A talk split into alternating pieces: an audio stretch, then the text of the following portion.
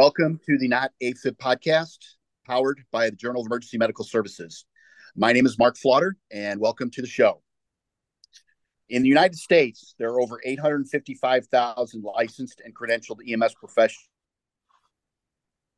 MTs, and paramedics.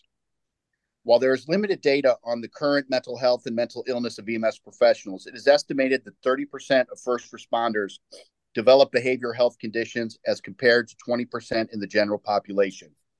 Exposure to potentially traumatic events, PTEs, is a common event amongst EMS professionals and reported to be between 80 and 100%, and rates of PTSD are greater than 20%.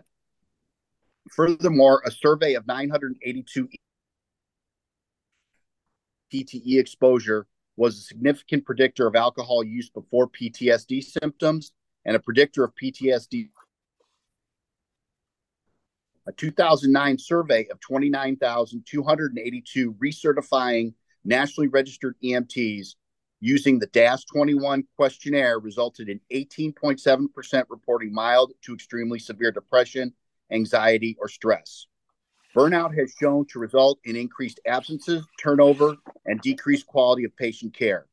In a 2016 survey using the Copenhagen Burnout Inventory, CBI, 2,252 EMTs and paramedics showed an average personal burnout of work burnout of 24.7% and patient burnout of 9.7%. Sleep problems in working EMTs were more prevalent than in comparison group. A study of 1,594 working EMTs using the Epworth Sleepiness Scale, ESS, showed 70, 70% of working EMTs had at least one sleeping problem, with the most common being a risk of long sleep onset disorder. The prevalence of excessive daytime sleepiness, and ESS greater than 10, the EMTs having an ESS greater than 16. In addition, substance abuse and suicidal ideations are prevalent among EMS professionals. One study reported that 37.55% of EMS professionals contemplated suicide and 6.6% attempted suicide. Furthermore, a high percentage of EMS professionals reported using alcohol and drugs to manage work related stress, with 11.34% using alcohol, 4.13% using illegal drugs, and 16.75% are at a high risk for mental health problems due to the nature of their work. Efforts are underway to address mental health issues in EMS, including the implementation of peer support programs and the use of toolkits to address stress and PTSD. However, more work needs to be done to address the root causes of mental health problems. And that is an excerpt from a research project entitled Saving Our Medics by Team Mustang from the Sprinters. The members of Team Mustang have graciously volunteered their time to join me today, and I welcome Dan Griffiths, Operations Superintendent, Middlesex, London Paramedic Service in London, Ontario, Canada. Brent operated Beckley, West Virginia. Alex Pafford, Business Development, Pafford Medical Services, Ruston, Louisiana. Mark Selapack, Division Manager of Operations, Falck Emer- Mobile Mental Health, ben- Falck Med Mobile Health Corporation, San Diego, California. Kimberlyn Tihen, Battalion Chief, Mobile Integrated Health Division, St. Charles County Ambulance District, St. Peters, Missouri. And Chris Winger, Division Chief of Field Operations, Johnson County, Kansas, Med-Act, Olathe, Kansas. Welcome to the show, everyone. Thank you for joining us. Thanks for having us, Mark. Hi. Thanks, Mark. First off, uh, I want to start with uh, the impetus for your project. What made you decide to pursue this particular topic? I think Dan's probably the best to answer that. I was going to say that's us. a Dan question. well, um, let's see. Uh, as with most people, I guess I am the sum of my experiences. Um, so I've I've had some uh, tough times in the last few years with colleagues experiencing some uh, really um, difficult challenges brought upon them by their experiences in the workplace. Um, I like to, I, have I've come to refer to it as the perverse paradox of our profession. Um, each of us gets into this profession uh, out of a desire to help, out of a desire to reduce suffering, to, uh, if we can, uh, limit or reduce harm. And in the course of doing so, uh, we, uh, this is the paradox, we very ironically uh, bring harm upon ourselves.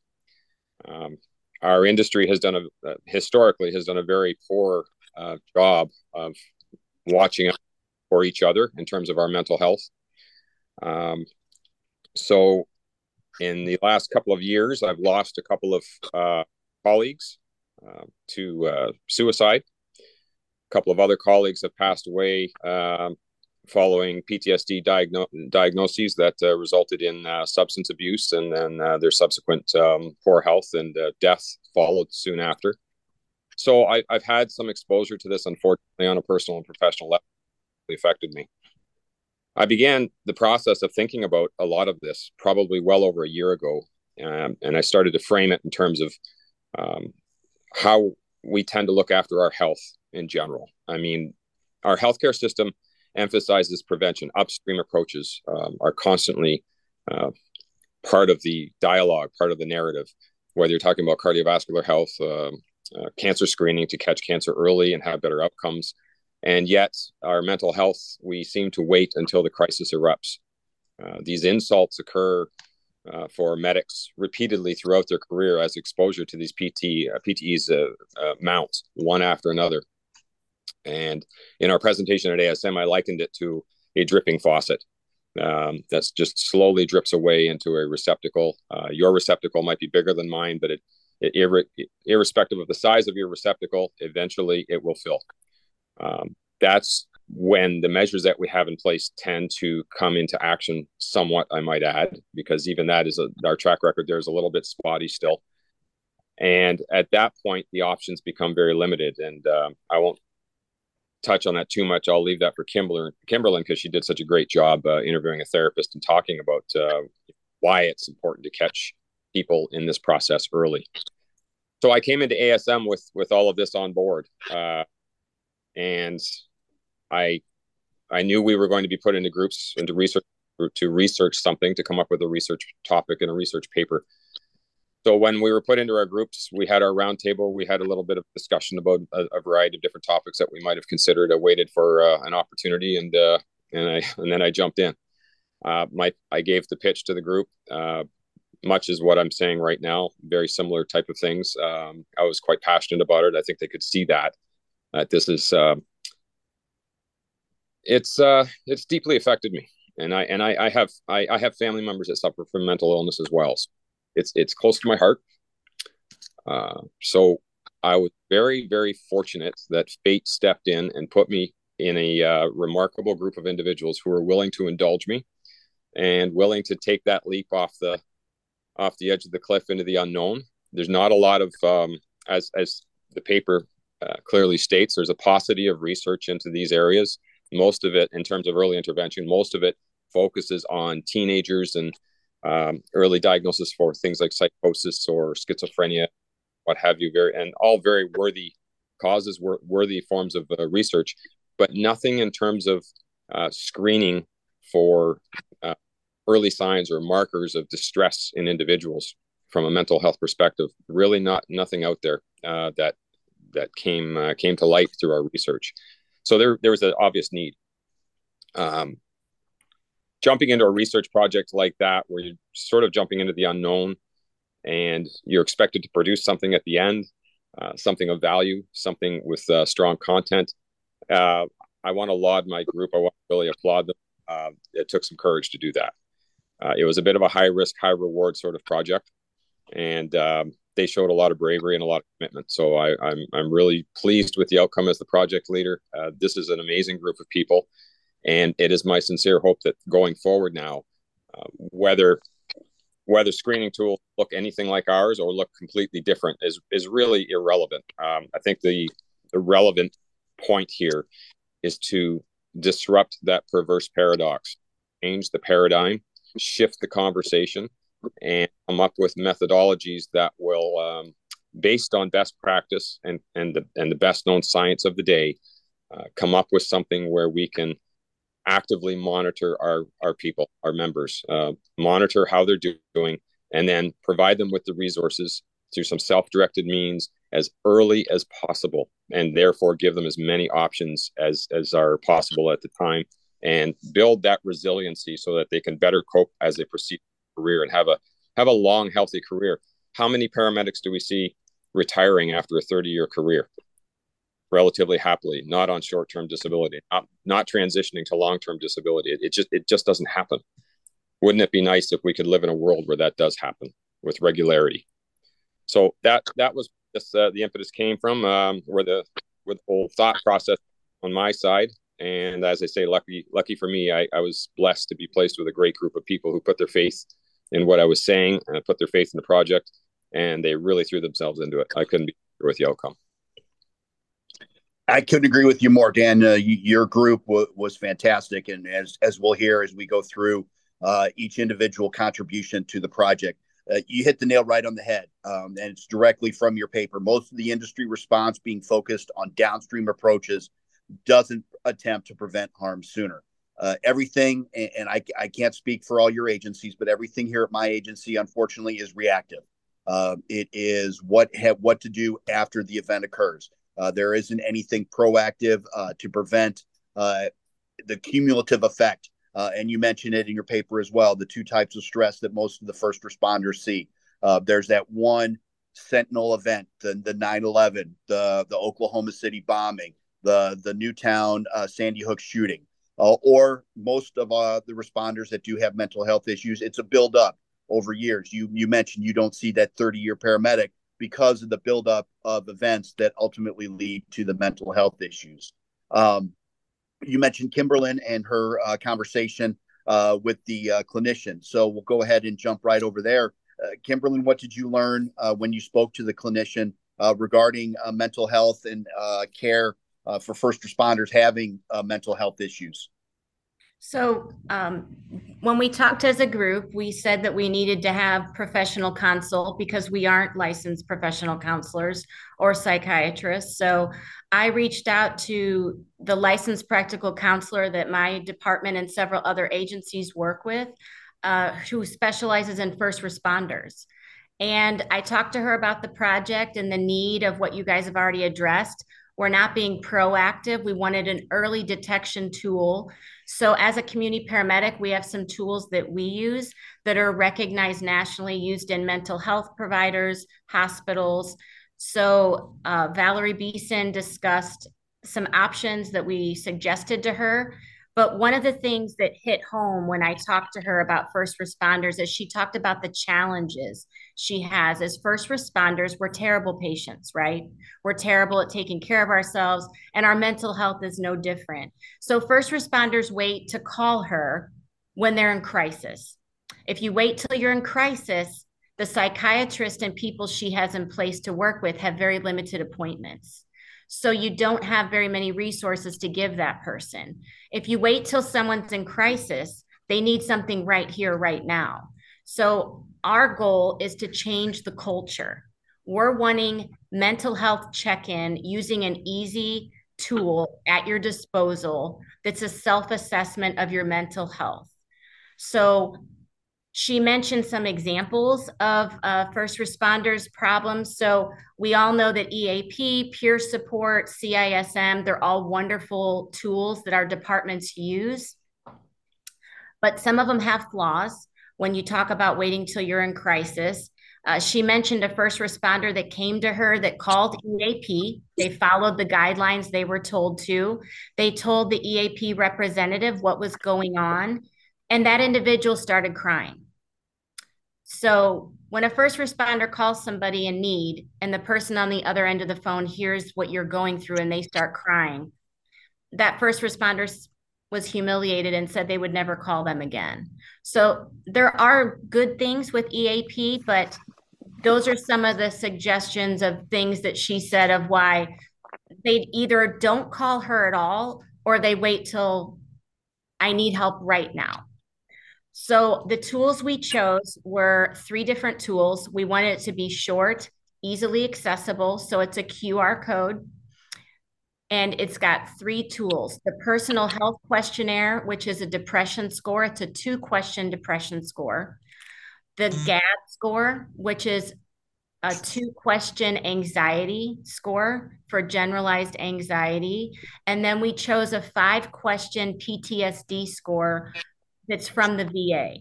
These are all scores that are used to cover all the bases of what you guys have talked about. It covers unhealthy habits of first responders with the PTSD. Are you binge drinking? Are you reclusive? Are you not going out? Do you have signs of depression? Do you have signs of anxiety? So we felt as a group, and Valerie Beeson also agreed that we kind of covered all the bases of early signs and all those symptoms in mental health with our first responders. So this 10 question self-assessment would be posted at all your stations. It'd be in private rooms, it'd be out on your station boards. And all the first responders have to do is scan that QR code. And at the end of it, there's links to all of the services that they need.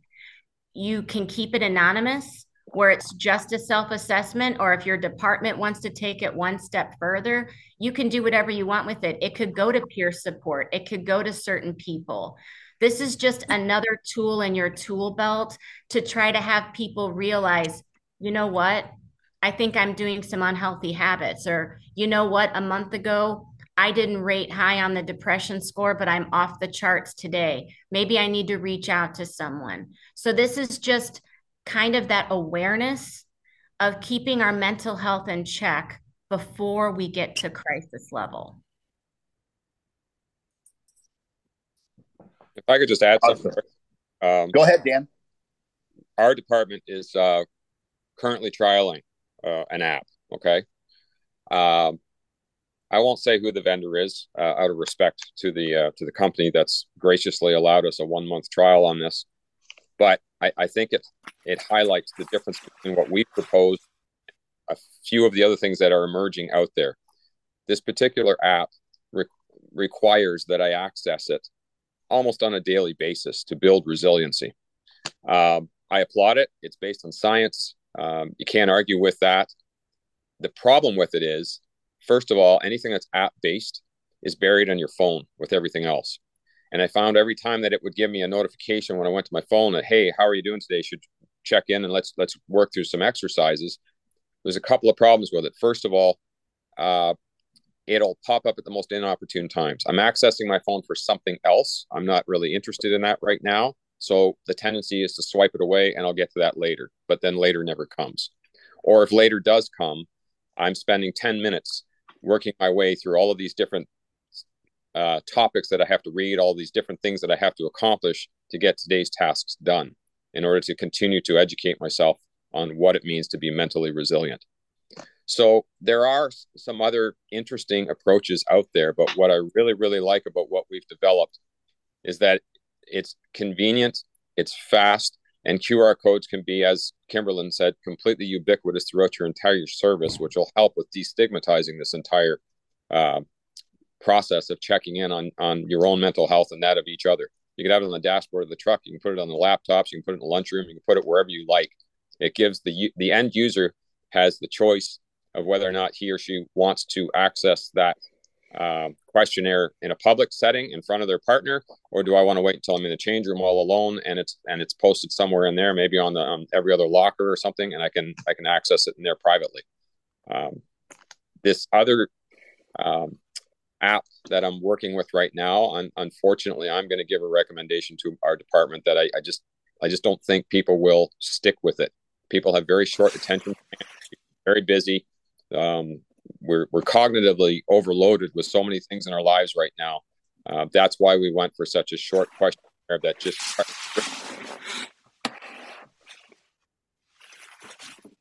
Okay.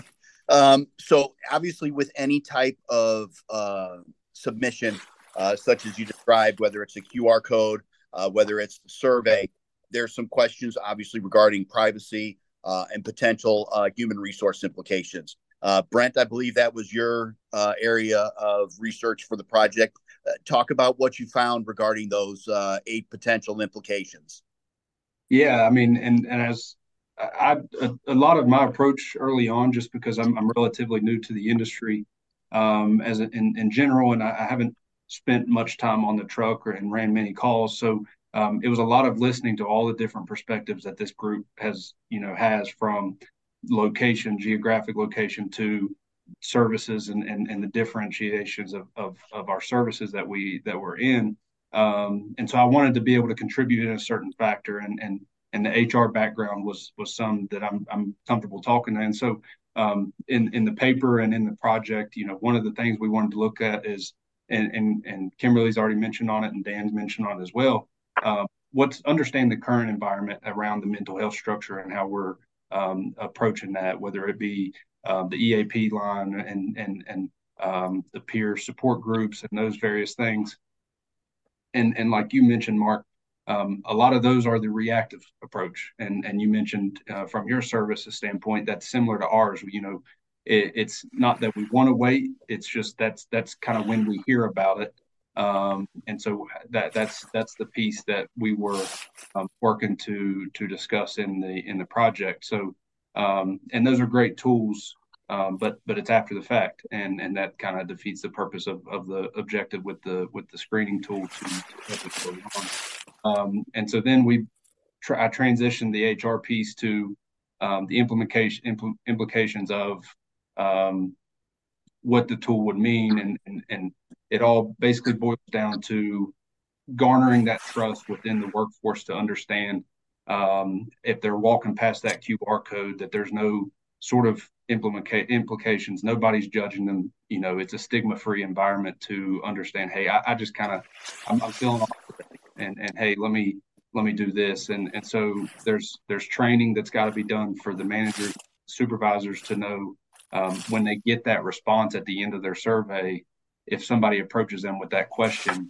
understanding early on where where the direction is to get that help and what that help looks like. And so, um, and, and a, a, big piece to that as you go through it is is one thing I've learned from from our service specifically is we have a lot of folks that have been in the industry for a long time that they will immediately jump out and help somebody if they can see that they're you know something's off they ran a bad call and and specifically in our location where we're servicing um, you know majority of the state of West Virginia. Um, and this was a piece that I brought up to our group. A lot of our people that are responding to these calls, it may be a family member, it may be someone they know in the community, it may be someone they know in their local neighborhood, and so those have a different sort of implication that um, it, it's there's there's a deeper underlying message to that, and that's like Kimberlyn said when when they do reach out and they they take those confidentiality services, the, the EAP services, the EAP counselors might not understand how to handle that specifically. Um, and so then it gets us into um, just the the professional services that are available currently, and and it, it's I know we're discussing the EMS, but it's an overall conversation for all industries. Um, you know, we have partnerships with various um, you know services throughout the state of West Virginia, um, but that's really it. And there's only probably three that we are able to utilize. So if those three aren't fitting the need for our individuals, then where else are we able to send them? Um, and we've looked at virtual options, but there's also that that's not a one size fit all bucket because virtual option may not be as good for someone as it as it is to sit down face to face and have these conversations. So um, there are a lot of the HR implication piece was really identifying, you know, the confidentiality that's necessary for it, the training um, that's needed, uh, and the communication and education that's needed for uh, you know the frontline supervisors because they're the ones that will see it the most. Um, but then understanding all the additional challenges that there are. Um, and, and, I know a lot of it sounds like, hey, we're calling out the problem, but we're not, from an HR standpoint, we're calling out the problem, but we're not identifying a solution. But that's where this screening tool you know, as Dan mentioned, whether it's the screening tool that we recommended or another screening tool, it's getting that conversation started and identifying a solution um, to help these things. And so um, that was a that was a large piece of the um, of the and, and another item that I that I just jotted down before we got on the call. Uh, we've been going through a lot of insurance calls uh, getting ready for open enrollment. It's that time of year for the plan year of 24, and, and, and specifically having discussions on our plan design on how can we improve our mental health coverage within the insurance plans because we'll offer um, i think ours is up to the three services three visits um, for all of our employees that the company will provide. But after those three visits if they want to continue those services you know our insurance might not be covering that. So we need to be able to provide from a resources standpoint employee benefit standpoint that uh, they know that they can continue to get these services when, uh, when they need them and so that's a big piece, and it's a continuing conversation. Like Dan said, this is um, this group, the perspective of, of all the different locations and the and the backgrounds and experiences was a fun group to be a part of. Yeah, you represent uh, a, from basically from coast to coast. Uh, you have Mark out in California. Uh, Brent, you're over on the East Coast in, in West Virginia. Dan, you're in Canada. Um, Alex, you're in the South, um, down in Louisiana. Uh, Chris and Kimberlyn are in the Midwest, so you have a, a vast majority of the country represented. Um, so, in order to to understand the the relevant factors affecting the providers, um, you your group, uh, your team uh, put out a survey. Um, talk to us a little bit about uh, how you developed the survey and what were the different components of the survey, uh, and did anything surprise you in the results you got back from the survey? So I was over the survey for all of the group project. We were surprised with the response that we got. We got over 750 responses, kind of taking the temperature of what providers across the United States are looking like. So every single participant in the group went and um, printed off QR codes. They put it in their local stations and at, at will participation, understood various factors that are relevant to people's mental health and we wanted to see, you know, we we see all of the research that exists from the, you know, the last ten years that that does a decent job of painting the picture of what it looks like. Everybody knows that it's it might not be the most uh, positive outlook on mental health. That, that's not something that we don't know, but the first thing we wanted to do was segment and understand what population groups. So, it, you know, how, how long have you been in EMS? You know, with the understanding that the longer you've been EMS, the longer you have time to kind of develop these bad habits that lead to, you know, a, in most cases, a faster paced degeneration of your mental health. So, um, over 40%, which is kind of an interesting finding, over 40% of the respondents were uh, had been in EMS for less than five years. So it kind of helps paint a picture that possibly after five years, people either find another career path or are less um, likely to take the QR code survey to help understand the, the findings. Uh, we were interested in, in uh, how often do you, does a respondent drink alcohol or do drugs? Do you currently um, do you currently drink, and how often? Um, have you ever? One of the questions that we asked is: Have you ever felt down, depressed, or hopeless during your EMS career? And only 13% of respondents stated that they'd never feel depressed or hopeless in their time in EMS.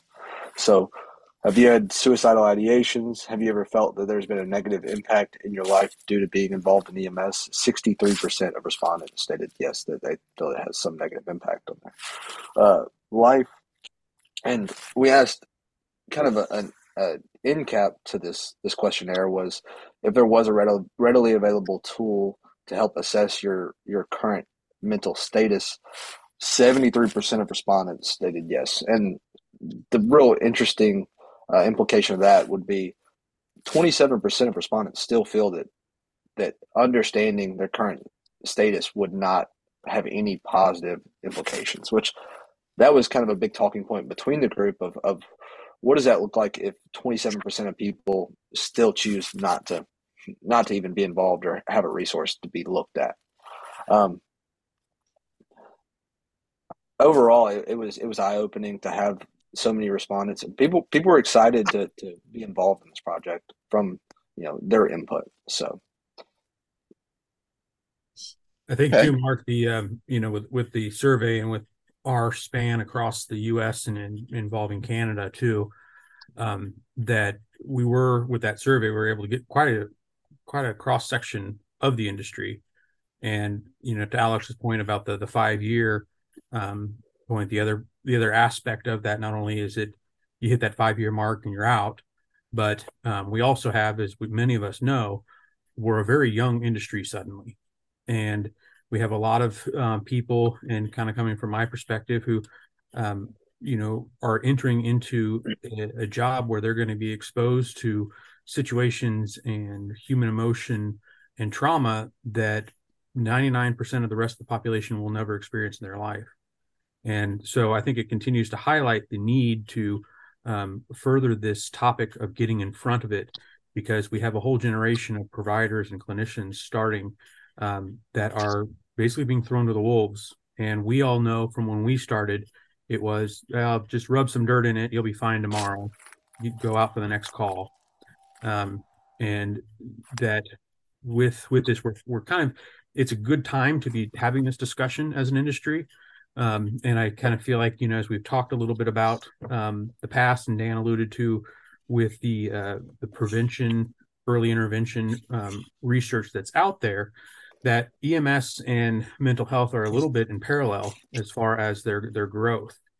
And um, you know, EMS is coming out of its adolescence into its young adulthood as a as a as an industry and as a profession uh, being recognized, and we're kind of at a, at a really cool tipping point for kind of an explosion of different aspects and how we really examine um, as a nation and probably internationally as well how EMS is delivering. What does that mean? But also, mental health, particularly for us, has really become less of a stigma. It's okay to um, to admit, hey, I've got ADD. Uh, you know, I've got a little OCD. Um, you know, to have those discussions and, and be open about that. You know, that, that call really, really affected me. Um, and I'm, I'm kind of down about it. And 10, 15, 20 years ago, we couldn't have had those conversations at the station. And so, as we as an industry are getting ready to explode kind of operationally and clinically, we're also seeing that mental health is now able to be talked about and able to be assessed um, like it never has been assessed before.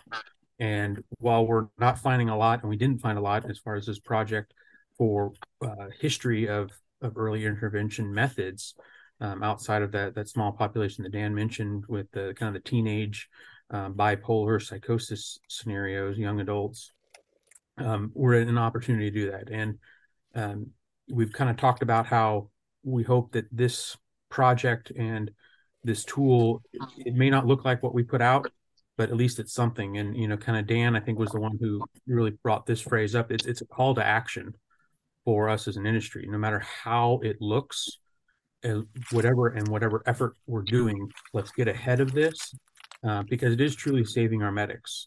It's um, saving our friends, our coworkers, um, and really an extension of our of our EMS family as we do this and however that looks. But the you know the the tool and the the uh, survey that we put out really kind of put that into framework.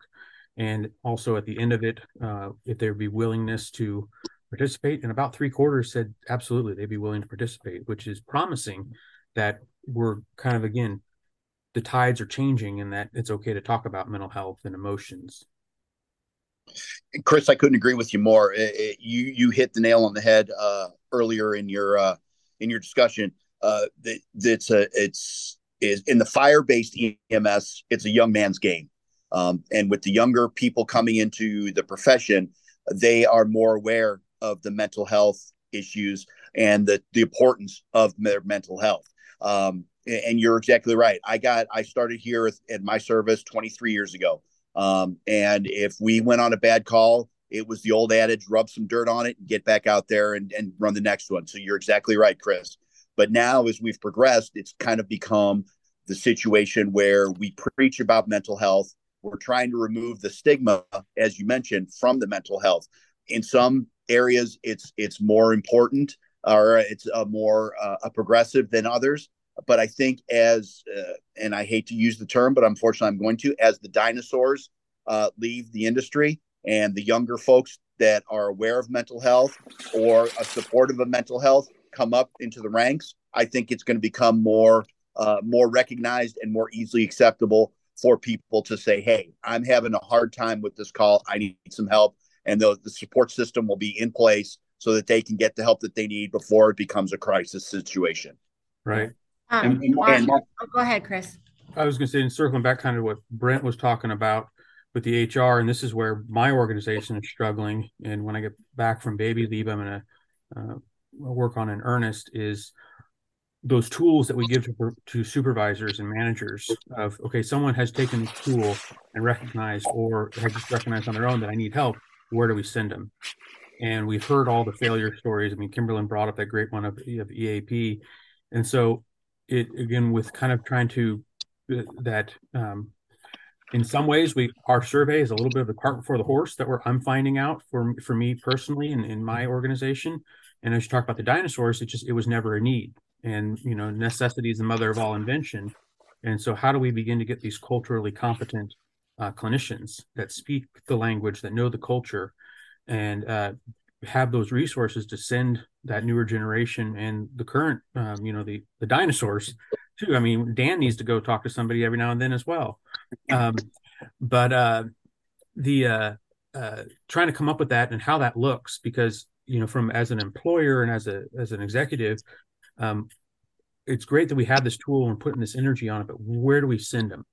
And um, we I've been talking to our uh, we're a county based organization, so I'm talking to our, our cohorts in mental health and where do they send their clinicians and kind of using that as a, as a springboard to try to figure out how do we do this but it also comes back to funding and in the state of kansas um, mental health issues alone are not covered under workers comp you have to have a physical injury and mental health to get mental health covered and that's something that the kansas uh, ems association is lobbying very hard for to get that that statute changed and, and allow that. Uh, but I think that we're that is part of what as as this call for action again, kind of going back to that phrase that Dan put out there, um, uncovering kind of all these different parts of this, and it's it's a lot more convoluted, but um, and a lot more work um, to get it get ahead of it, but we have to create those mechanisms and get that education to those supervisors that Brent so well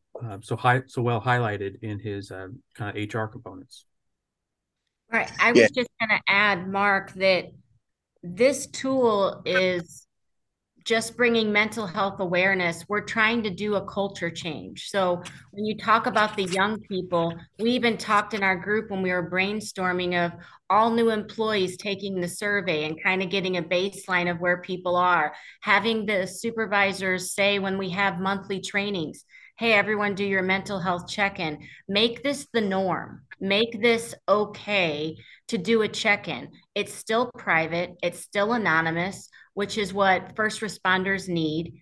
They might not want it sent to anybody, but if they can anonymously check in on themselves and you you kind of train this younger generation to be more aware then we can save a lot more lives i'm not sure like mark said us dinosaurs have any chance that have been around for a while but valerie beeson reiterated if she can catch somebody early showing early signs of depression ptsd anxiety uh, unhealthy habits of dealing people basically that are not coping which is what we're talking about, not being able to cope with the stressors of this job.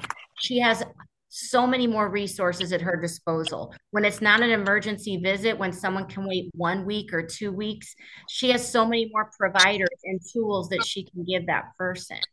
So, giving them the tools, whether it's counseling or a new way to deal with their issue, that's what's going to save them.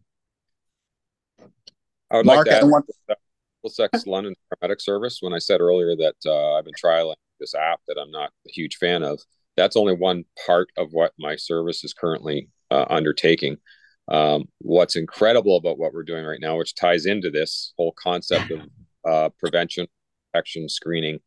Um, we are currently working with the University of Western Ontario here in London psychology department on some research into all of this. So watch for that. I think it could be groundbreaking. Um, but what is actually now actionable in our service, which I applaud and I uh, fully support.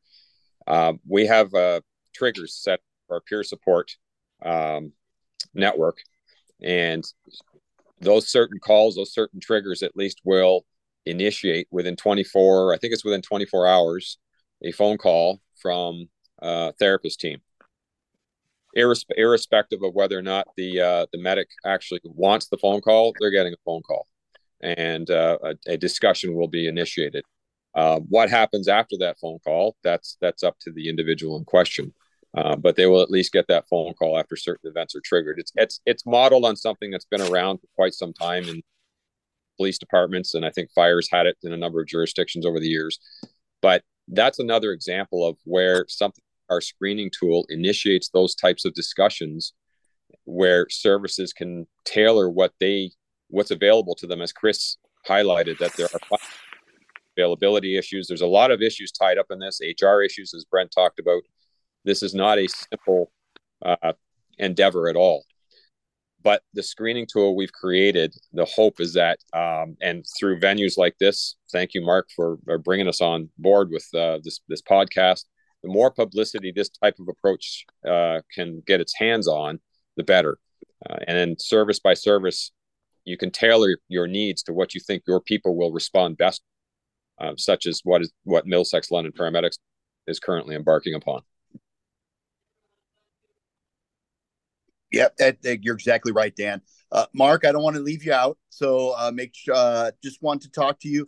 Talk about what you contributed to the project, what you learned, um, and and how this might apply um, at your service.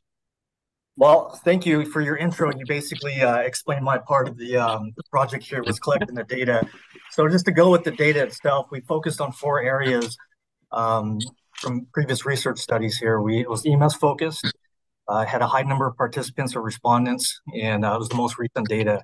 And you know, as you mentioned, the surveys, the questionnaires were the ones that are widely accepted in the medical and behavioral health industry. So, you know, what we found, the information was quite alarming. It is a crisis. Um, in doing this research, the one that stood out the most, most interesting study that I found was the PTEs, the uh, potentially traumatic events. The study focused on 27 different types of calls, you know, from the pediatric CPR, violence towards the providers, large MCIs, unusual deaths. Um, and through this study, it, of those 27 types of calls, it showed a strong correlations. The more exposure to the PTEs, that, that continued drip into your jar, your receptacle, it showed a strong correlation to alcohol abuse and in turn, development of PTSD. With PTSD, strong correlation with increased alcohol abuse, drug use, and prescription uh, medication use. So just through all the different studies, it, it, just showed that there was a strong, it's a crisis. Um, and going back to the original the survey questions, you know, as, as Alex mentioned here, we have a good representation of all areas of of experience 20 plus years 11 to 20 6 to 10 and as alex mentioned about 40% was, was five years or less. And then with the final question being would you utilize a easy to use easy access qr code just to check in on your mental health? And it's great. Three out of four 75% said yes so this is very promising for the proactive approach. Now, here in San Diego, our peer support team, our mental health awareness, we're really tied in with the city of San Diego. We there's an app that already exists. Uh, when you access it, it really goes through a lot of questions. So for ours, uh, confining it down to t- 10 questions, QR code being anywhere in the break room, in the bathroom stalls, in the ambulances, easy to access, uh, confidential, is, is shown to be very promising this is in development right now with the city of San Diego, which will also be utilized for Falck San Diego. That's wonderful, Mark. Mm-hmm. Fantastic, yep. Mark. Great news. Yep, that is outstanding. That's outstanding. Um, so you, you you've all mentioned the screening tool. So let's kind of look at the screening tool. It's divided into three parts, as you mentioned. Um, the first part is uh, the GAD survey, um, which is two questions. Uh, talk to us a little bit about what GAD stands for and um, how you developed those that that particular component. So that's a generalized anxiety disorder score. So that's one that's used across the world with mental health providers, primary care providers. So we wanted to use something that's already peer reviewed, already out there. We don't want to have to create something. So don't reinvent the wheel. We also used the PHQ2, which is a personal health questionnaire. That's the two question depression score. There's a PHQ9, but that dives deep into more severe depression. Remember, this is early detection. So you're just mm-hmm. looking to touch base. Are you showing signs of this? And then the last one is the VA's PTSD score. And that's the one that covers the unhealthy habits. Am I binge drinking? Do I have an incident that caused symptoms of PTSD? So there's more scores out there that are more robust but when you're talking about paramedics and our short attention span and early detection, you don't need to go into the lengthier ones. That's when you already have a diagnosis. And someone that has high scores in these, the next step would be to take a longer one. But when you're talking about catching something early where someone might not have a diagnosis, then that's why we went with the shorter ones. So these are already established and already out there. So if you told a doctor a person scored this, they're going to know what you're talking about. So that's why there's no need to recreate new scores and make up our own because they apply to all individuals, whether you're in our industry or not, that are used in the mental health world. All psychiatrists, they would know what you're referring to. So that's why we went with those scores. Makes perfect sense. Makes perfect sense. So, uh, in an ideal world, if you have this survey, um, you you click the QR code, you take the survey, and it comes back maybe with results that indicate you might need uh, you might be heading towards a crisis.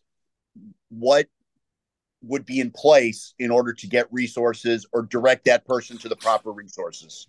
So we discussed adding links to peer support, crisis hotline. So any department could add you could add 20 links so each department it's their decision based on kind of what brent's discussed and chris has already discussed of what how do you want to take that? Do you want to keep it anonymous? Do you want to list the peer support names of who to contact?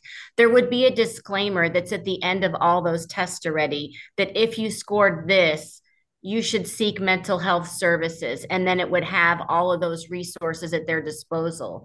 But as mark mentioned in is it la county mark that had the one you showed us where you just if you test poorly it takes you to another link for resources so you could take it you can make it as complex or as simple as you want that's where brent comes in is talking about what's the HR implications, what's the minimum that you need for liability for your department to be comfortable putting this score out there.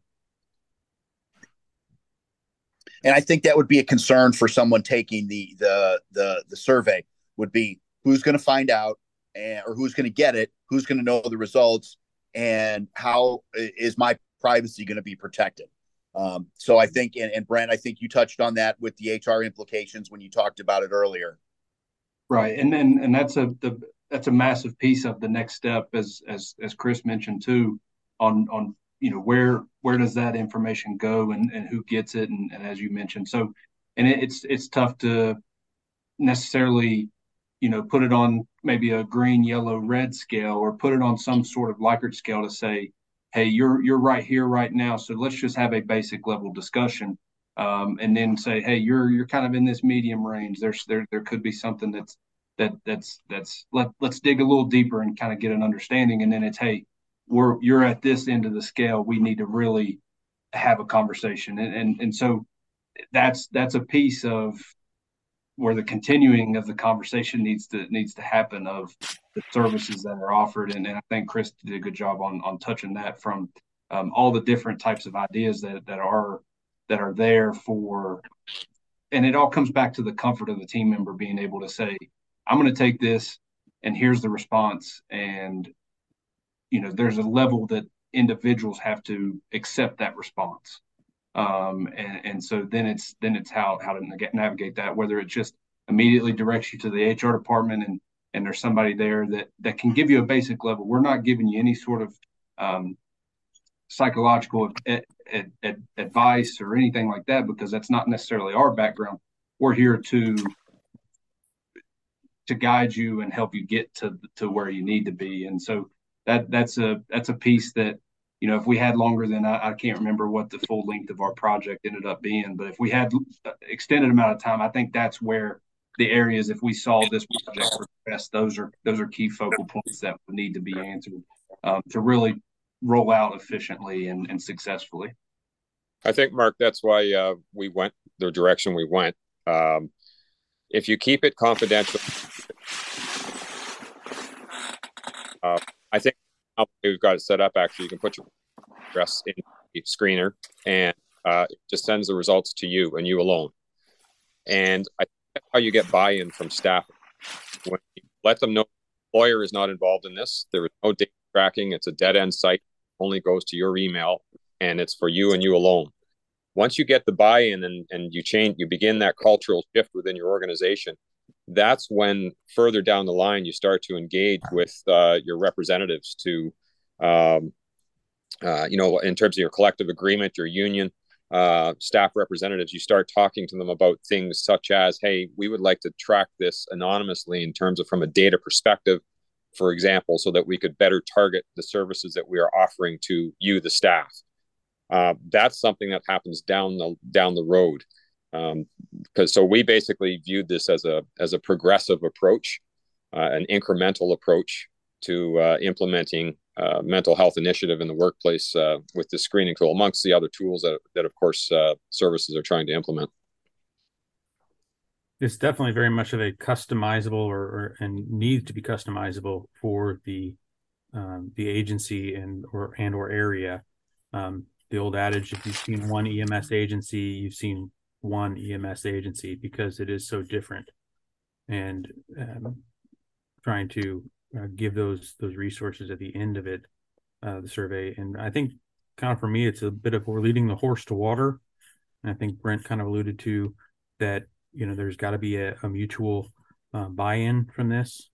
And I completely agree with Dan in the um, aspect of our our intent, I think, putting this out there is that it is completely confidential and it only goes to the that employee, the person taking the test or the assessment, because um, you know there is a lot of issues there with just trust. Um, you know, Big Brother always watching, and then kind of from the manager side and the HR side is that even the um, the perception or the chance of it being perceived as retaliation or treating someone differently because of a protected class um, type of scenario when it gets to mental health uh, and to keep your supervisors and managers and executives out of that hot water that arena um, with that. So keeping it um, confidential and providing as many resources but probably pretty darn specific um, to uh, your area um, are is the what, what you would get at the end of the day with that email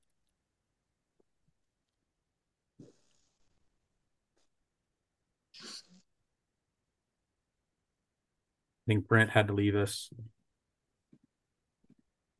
Yeah. So, Dan, you mentioned you have something at your agency, a couple things in work. Uh, Mark, I think you mentioned something uh, as well. What has been the leadership at your organization's response uh, to the? Obviously, they they ha- they have been supportive. Uh, have they thrown their full weight behind it? Is this a somewhat reluctant support? Um, to talk to us about the, the support you're getting from your agencies uh, on this endeavor. So uh, as I mentioned, oh, go ahead, Mark. You go first. I think you're San, really got great uptake on this. Yeah, for San Diego at least, you know, we're working with the city of San Diego, the San Diego Fire Rescue Department, um, developing that QR code uh, for Falck Mobile Health Corp in general throughout the U.S. Uh, there's a strong interest, and Falck is revamping their their mental health awareness, and this this has a strong possibility of being um, added, another component being added to it. So that's a process that I will likely be a part of as they move forward with it. And maybe gather the rest of you too. I like Dan. I, San Diego. Dan, I believe you're gonna you were gonna mention something as well. Uh, I was just going to say that um, I've been involved in the conversations uh, at Middlesex London uh, regarding the mental health initiatives that are now ongoing. they haven't specifically uh, drawn in this screening tool yet. They have it on the back burner because they're taking quite a comprehensive uh, approach to it with a study that is actually ongoing now uh, with the Faculty of Psychology at the University of Western Ontario. So there are a number of moving pieces to it. Uh, for now, we're having great success with the uh, early intervention and access to therapists on certain trigger events. The staff have responded extremely well to that. They feel very supported by it. Um, we have a few other um, initiatives and measures in place to support them when they encounter these types of calls. Uh, we're quick to take them out of service and decompress. Uh, access is readily available, usually 24 7, not always though. Uh, but we get them peer support within 24 hours. So the staff are relatively happy with that at this point, but there's always room for improvement. Training tool into that is yet to be determined with Middlesex London. But uh, I applaud Falck, uh, Mark. If you if you need help, reach out. Uh, we got a great team here, and we'll. I'm sure each of us would be willing to help you with anything that you need to uh, that. Appreciate it. So, for the person listening to this that sat through this conversation and says, That sounds like a hell of a plan. How do I do this for my organization? What would you recommend as the first step to implementing some type of survey or some sort of process that can recognize these issues before they occur, before their providers in crisis, before they have a uh, a tragic uh, death by suicide or uh, death by overdose as a result of substance abuse to cope with their mental health issues. You mentioned Dan at the be- at the onset. This is a call to action. So, what's that first step that they need to take in order to make this happen? Well, my opinion is have a conversation with your leadership team. So start with the players that make the decisions there, whether that's union reps and chiefs, board of directors, and talk to them about what their options are. If you have peer support, your peer support team should be involved. And I would say start with that. Okay. this is a tool that doesn't cost anything that we're willing to share with anyone. And like I said, once you take the tool, you can customize it to whatever your department wants to. So you would need to engage HR and all of those players and make it your own. And then after that, you need a plan for implementing the training. But you're going to have to have the backing of your leadership and middle management, the people that are out there on the road, the battalion chiefs, supervisors, they're going to need to be on board. So you're going to have to have support or it's going to fail. I think that that's uh, real important to get that foundation set, you know, the buy in. Uh, and then Kimberlyn kind of also alluded to is you've got to have a robust um, peer support and or CISM program in place. Uh, we do something very similar to what Dan mentioned up in, in they do at Middlesex. We have a, a high intensity call, uh, and we kind of have a little bit of a of a litmus uh, test for an incidents that prompt this. Um, you know, high profile, another re- first responder, anything that's going to end up big media type deal, um, children, um, pediatric codes, to go ahead and have those discussions. When do when does peer support reach out? Um, and when when do we pull trucks out of service to give them that time to to debrief it? But you got to have that foundation and those those steps along the way are very important. And then also what i'm finding out is where do you send people?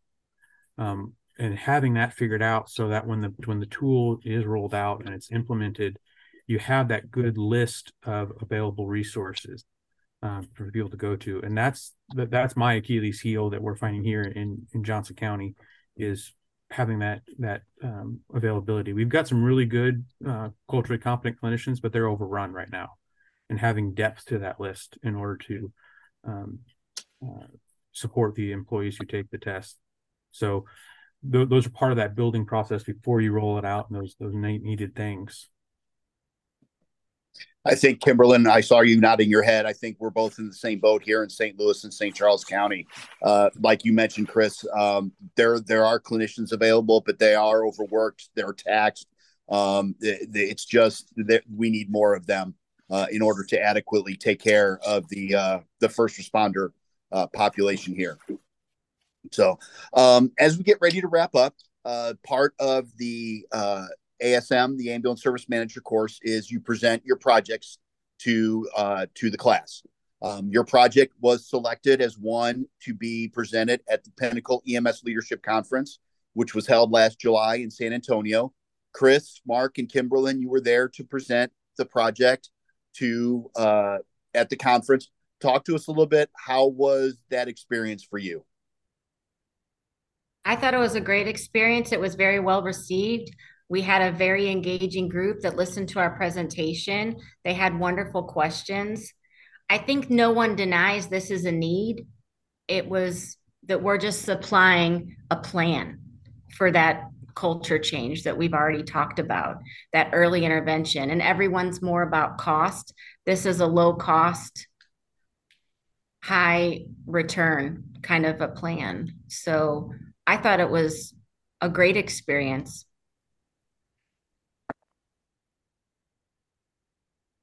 You're on mute, Mark.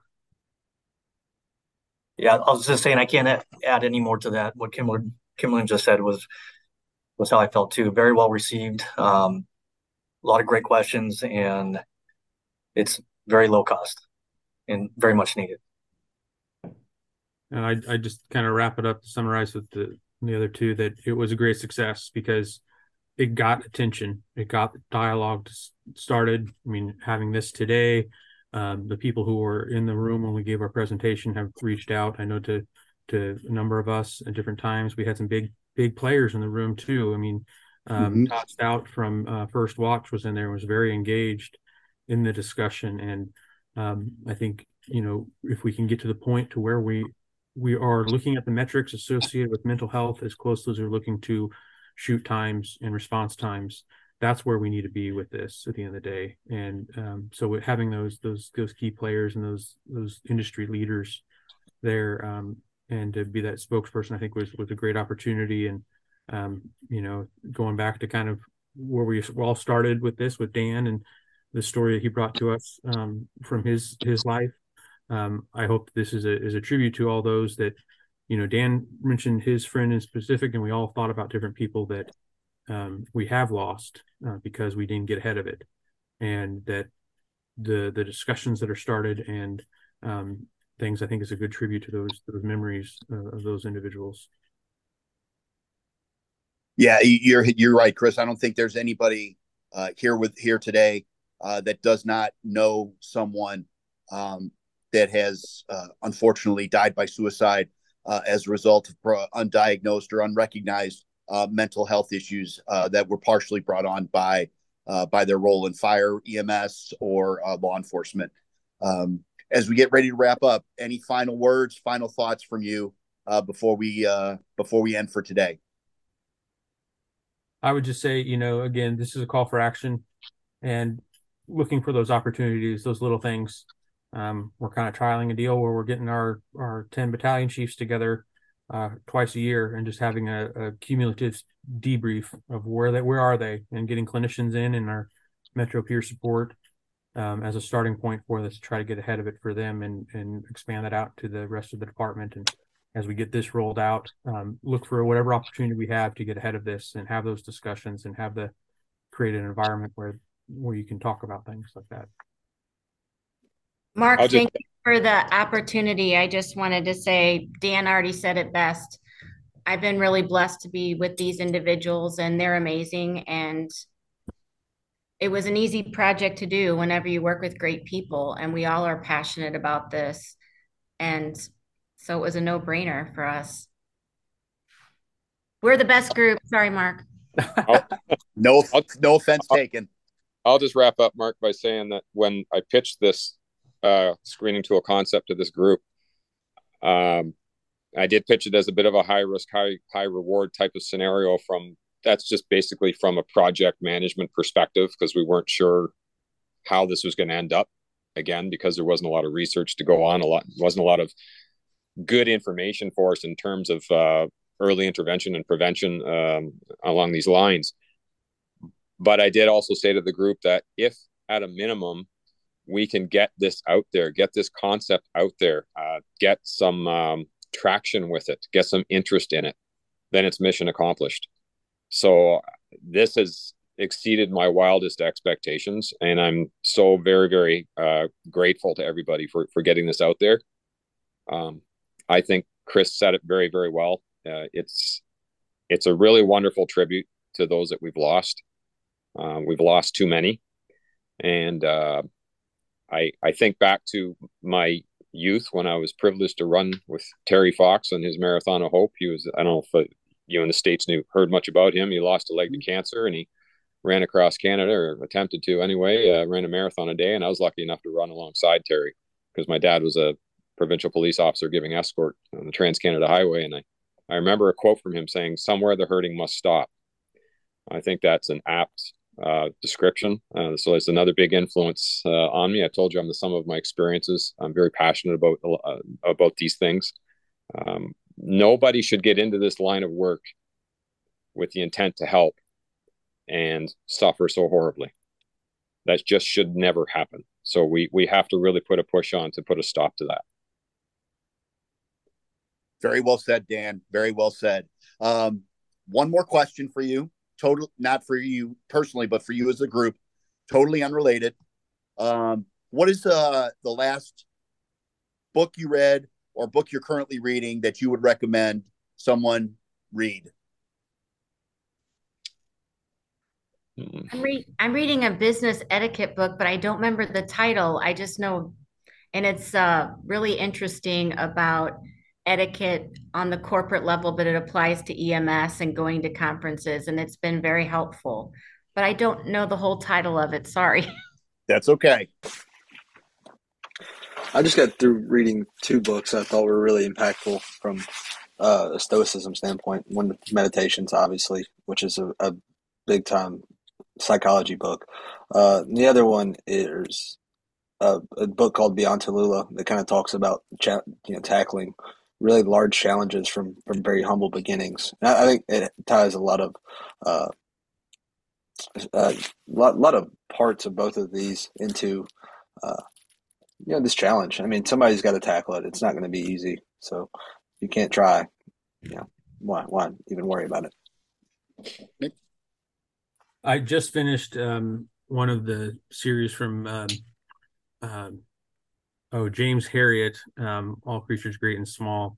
He's a uh, vet in Yorkshire in the uh, late 30s. Uh, and they're great little stories of uh, his encounters with farmers and animals and it's kind of relatable a little bit in this regard, but it's just a very relaxing read. Uh, and I've just started the book uh, "Surrounded by Idiots," um, which actually talks about our DISC um, survey results that we um, we took in ASM.